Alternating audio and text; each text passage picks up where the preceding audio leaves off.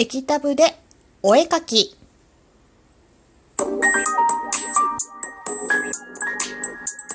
どうも、ひよりです。いかがお過ごしですか？この番組は私ひよりが、これってどうなのって思う日常の些細なことを、個人の独断と偏見で、ゆるーくお話しする番組です。まずは、いただいたお便りを紹介したいと思います。はい。えー、デッスンさんよりお便りいただいてます。デッスン、いつもありがとう。イェイふんふん。マックはドライブスルーばかりだな。あ、ドライブスルーでも使えるのか。まあ、あんまりマック食べないんだったわら。ということで、デッスンお便りありがとう。イェイあの、モバイルオーダーの話ですね。マクドナルドのね。そう、ドライブスルーでも使えます。あの、ドライブスルーで並ぶのが、たくさん並んでるなってなったら、あの、モバイルオーダーして、駐車場で待ってると、同じく届けてもらえるので、便利だと思います。ただ、マックはあまり食べないっていうんだったら、まあ、需要がないかな。そっかそっか。ベストンはね、手料理、お料理上手なので、外食あんまりしないのかな、と思ったりします。でもなんかこう限定もんとかね、みんなが食べてると食べたくなったりするかなと思うので、もし行くときはよかったら使ってみてください。はい。ということでもう一つお便り読みたいと思います。えー、指輪さんからお便りいただいてます。指輪さんお便りありがとう。イェイふんふん。えー、ひよりさんへ収録聞いていただいてありがとうございます。そうですか。森本レオとは似てませんでしたか。まあ、違うのは分かっていて、あえて寄せたつもりだったのですが、本当は、レオは、レオ様。レ、なるほど。レオでも、レオ様、レオナルド・デカプリオにそっくりなので無理もなかったようです。ひよりさん、ありがとう。レオ様より愛を込めたということで、えー、from レオレオ詐欺、指輪さんからいただきました。ありがとう。イェイはい。森本レオさんではなくて、レオナルド・デカプリオさんだったそうです。はい。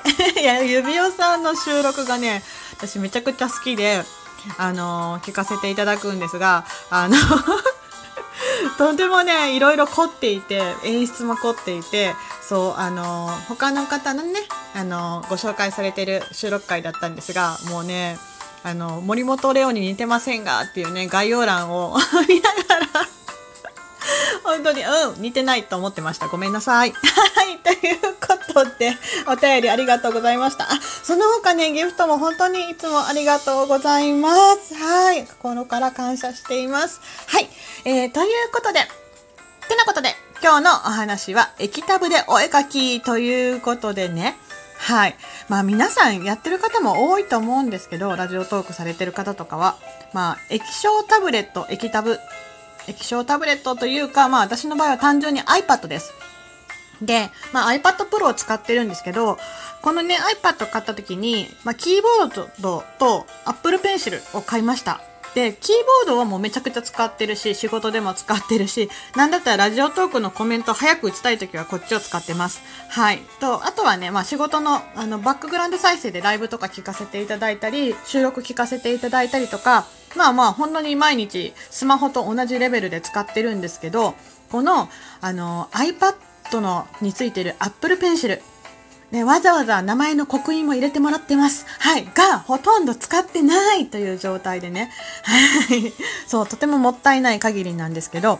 で、あのー、最近ね、ようやく、ようやく、もうこれを買ってどんだけ経つんだって思うんですけど、まあ、仕事の合間にね、しょうもないイラストとか、なんかいろいろ落書きとか書いたりして、気晴らしに使ってます。はい。ようやく使うようになったのかいって感じなんですけど、今まではね、こう、なんていうの、資料に丸つけたりするのに使ってたんですけど、もうそんなの、なんだったら指でもできるじゃんっていうレベルなんですよね。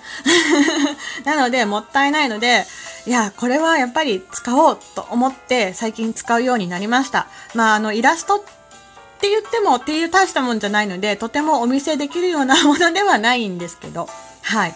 で、えっ、ー、と、そのね、Apple Pencil で絵を描くときに、まあ、スケッチーズっていうね、一番簡単なアプリと言っても過言じゃないんじゃないかなと思うような、めちゃめちゃシンプルなアプリを使って描いています。で、まあ、アプリで書いた後に、まあ、ちょっと何かに使いたいなっていう時は、あの、文字とかもね、そうだし、使いたいなって時は、フォトレイヤーズっていう投下アプリというのを使ってます。で、透過っていうのは、まあ、透明化するって意味なんですけど、背景とかをね、透明化することができるので、えっ、ー、と、フォトレイヤーズっていうアプリで、まあ、要は白い紙の上に文字を書いたというよりは、うんと、透明のフィルムの上に何かを書いたようにできます。だから何がいいかっていうと、サムネイルを作ったりするときに、まあ、文字だったら文字でそれを切り抜いた状態でイラストや写真の上に載せられるようになるんです。はい。まあもう ご存知の方は多いと思うんですけどね。あの、なんだよ、紙の上に書いた状態になってると、え白い部分とかがあの文字の他のイラストの上に載っちゃうんですね。で、文字プラス白い紙みたいなベタって貼り付いたようになっているのが、えっ、ー、と、透過されてないというか、透明になってないっていうことなんです。で、背景の色とか変えるのにもとても便利です。うん。まあ、せっかくね、持っていたペンシル、ペンシル持ってるのに使わないともったいないので、まあ、イラストはともかくとして、サムネの文字入れとかに使おうかなと思ってます。うん。まあ、あの、手書きでね、告知とか書いてたんだけど、まあ、それはそれで楽しいし、色鉛筆とかも好きだから、まあ、それはそれでいいんだけど、でもまあね、せっかくペンシル持ってるので、液タブあるのでっていうのでね、使っていこうかなと思います。まずはこのね、使うことに、慣れていかないとだなと思って、最近結構ね、使ってるので慣れてきました。あの、使うという行為にね。あの、文字で打つ、打ってサムネをつけるんだったら、まあ、手書きで書いたやつを、まあ、10日切り抜きにして、まあ、サムネの上に乗っけるのもいいかなと思ってます。はい。最近そう思えてきた。なんかね、まあ、あのー、せっかくあるのだから、うん、家の中でできることだし、楽しもうかなと思ってます。まあ、使い出すとね、結構、うん、楽しくなれるので、使うまでがどうしてもちょっとめんどくさいなーって思っちゃってたので、これからは使っていこうと思います。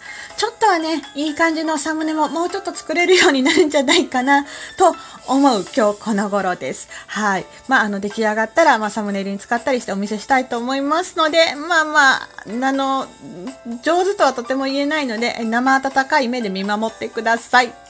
はい。てなことで、今日のお話、液タブでお絵描きというお話をしてみました。最後まで聞いてくださってありがとうございます。